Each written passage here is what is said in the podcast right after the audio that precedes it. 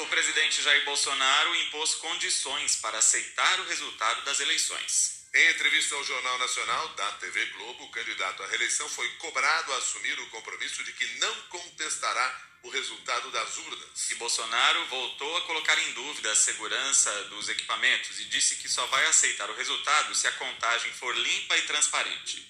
Com o intuito de tirar esse estresse, tirar a intranquilidade desse momento eleitoral no Brasil, o senhor não quer aproveitar essa oportunidade diante de milhões de brasileiros para assumir um compromisso eloquente de que vai respeitar o resultado das urnas, seja ele qual for?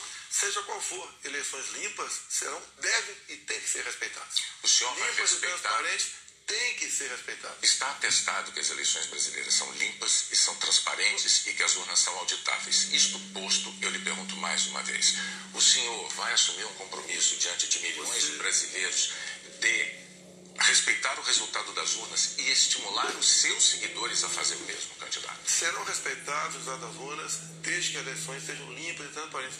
Como você disse que são auditáveis, em 2014 não aconteceu isso. Mas tudo bem, vamos botar, botar um ponto final nisso? O senhor vai botar Não, um tá ponto resolvido. final? Ponto final. Vamos para outra pergunta, outro assunto. Logo no começo da entrevista, Bolsonaro negou ter xingado ministros do STF e foi desmentido pelo jornalista William Bonner. O senhor tem xingado ministros do Supremo Tribunal Federal, tem feito ataques sem prova nenhuma ao sistema eleitoral brasileiro.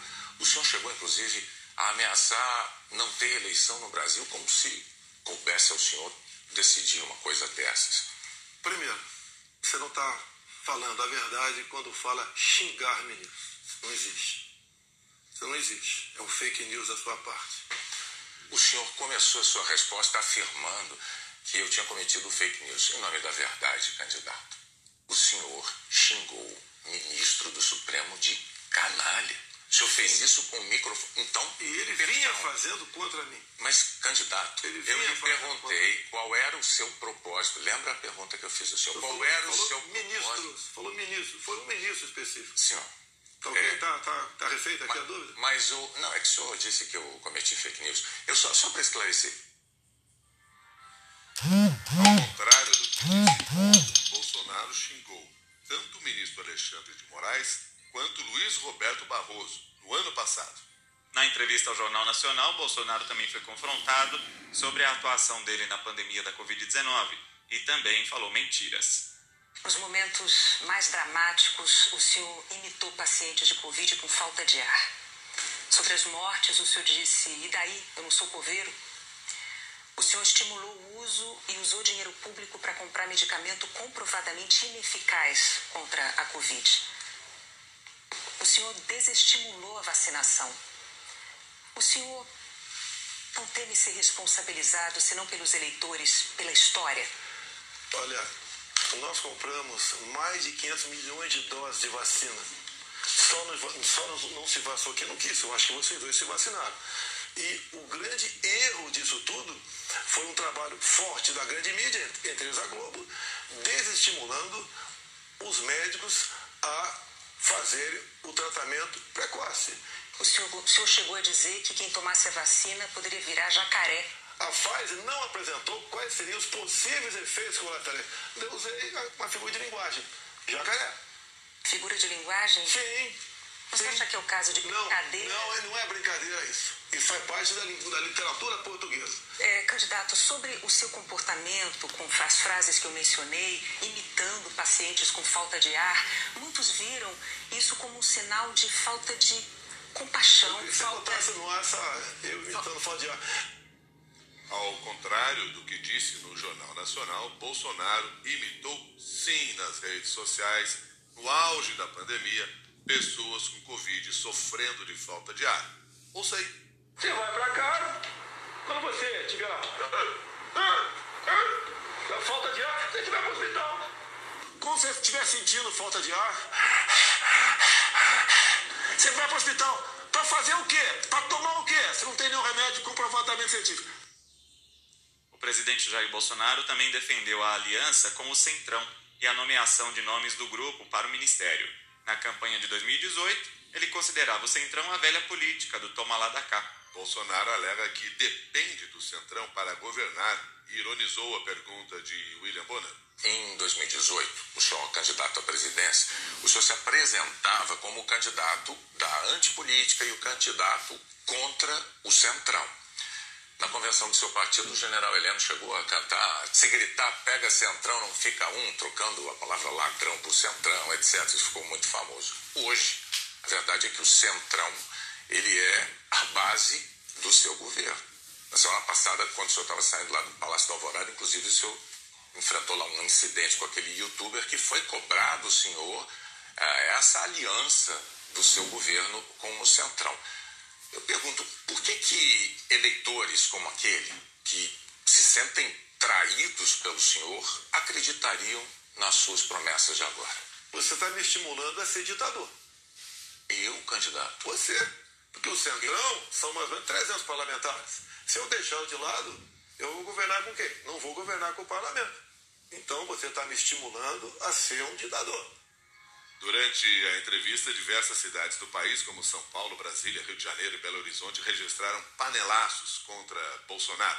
O entrevistado de hoje do Jornal Nacional será o candidato Ciro Gomes, do PDT. Lula será ouvido na quinta-feira e Simone Tebet na sexta. Esta semana, candidatos à presidência também participam de sabatina aqui na CBN, em parceria com os jornais O Globo e Valor Econômico. Simone Tebet será ouvida quinta, Ciro Gomes na sexta-feira. Entrevistas que começam às 10 e meia da manhã e duram uma hora e meia. 6 horas e 11 minutos. O presidente Jair Bolsonaro abriu hoje um congresso do setor do aço em São Paulo e depois almoça com um grupo de empresários. Também em São Paulo, o ex-presidente Lula participa de um encontro com empresários da área da construção civil.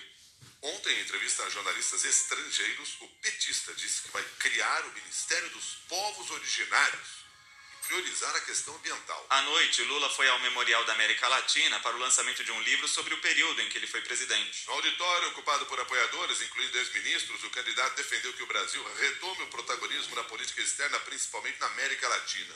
É um ganha-ganha. Se não tiver ganha-ganha, ninguém quer. Então o Brasil, com a sua grandeza, tem que jogar esse papel. Ao Brasil não interessa crescer, tudo significa em pobre. Nós temos que crescer junto.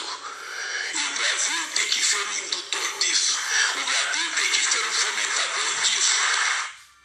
O candidato do PDT, Ciro Gomes, participou de um encontro com empresários em São Paulo e prometeu enviar ao Congresso uma proposta de reforma tributária.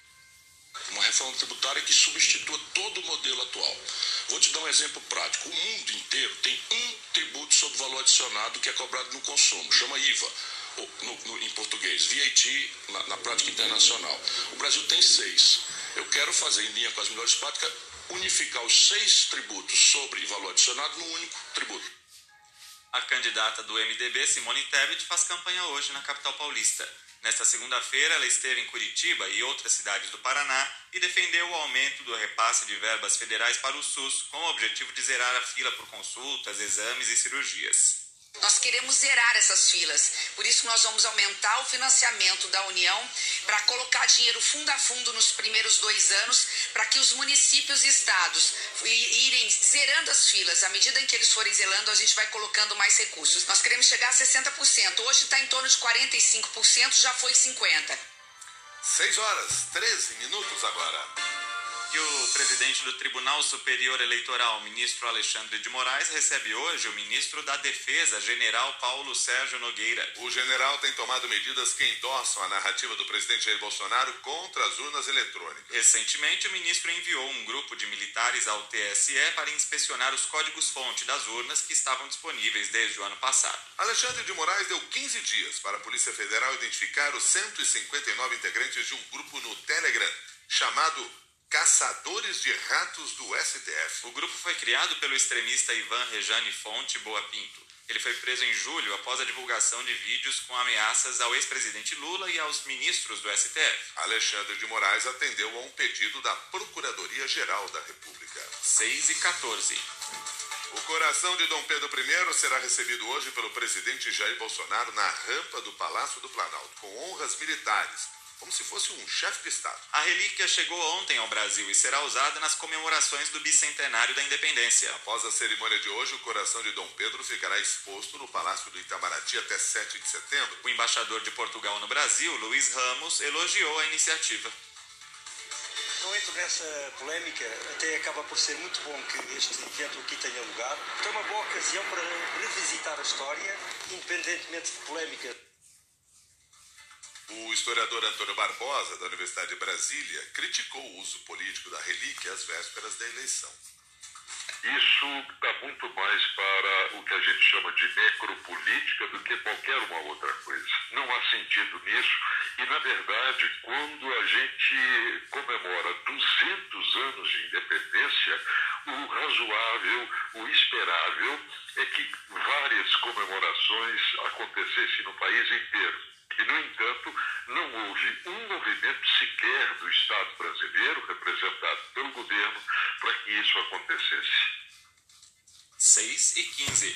O Ministério Público da Argentina pediu 12 anos de prisão para a ex-presidente e atual vice, Cristina Kirchner. Ela é acusada de participar de um esquema de corrupção ligado à contratação de obras públicas. Os promotores também querem a perda dos direitos políticos de Kirchner pelo resto da vida e o confisco de bens no valor de 5 bilhões e 300 milhões de pesos, ou 200 milhões de reais. Os supostos crimes ocorreram quando ela era presidente da Argentina, de 2007 a 2015, e no governo do marido, Néstor Kirchner, de 2013 a 2007. A sentença oficial deve ser divulgada pela Justiça nos próximos meses. 6 e 16.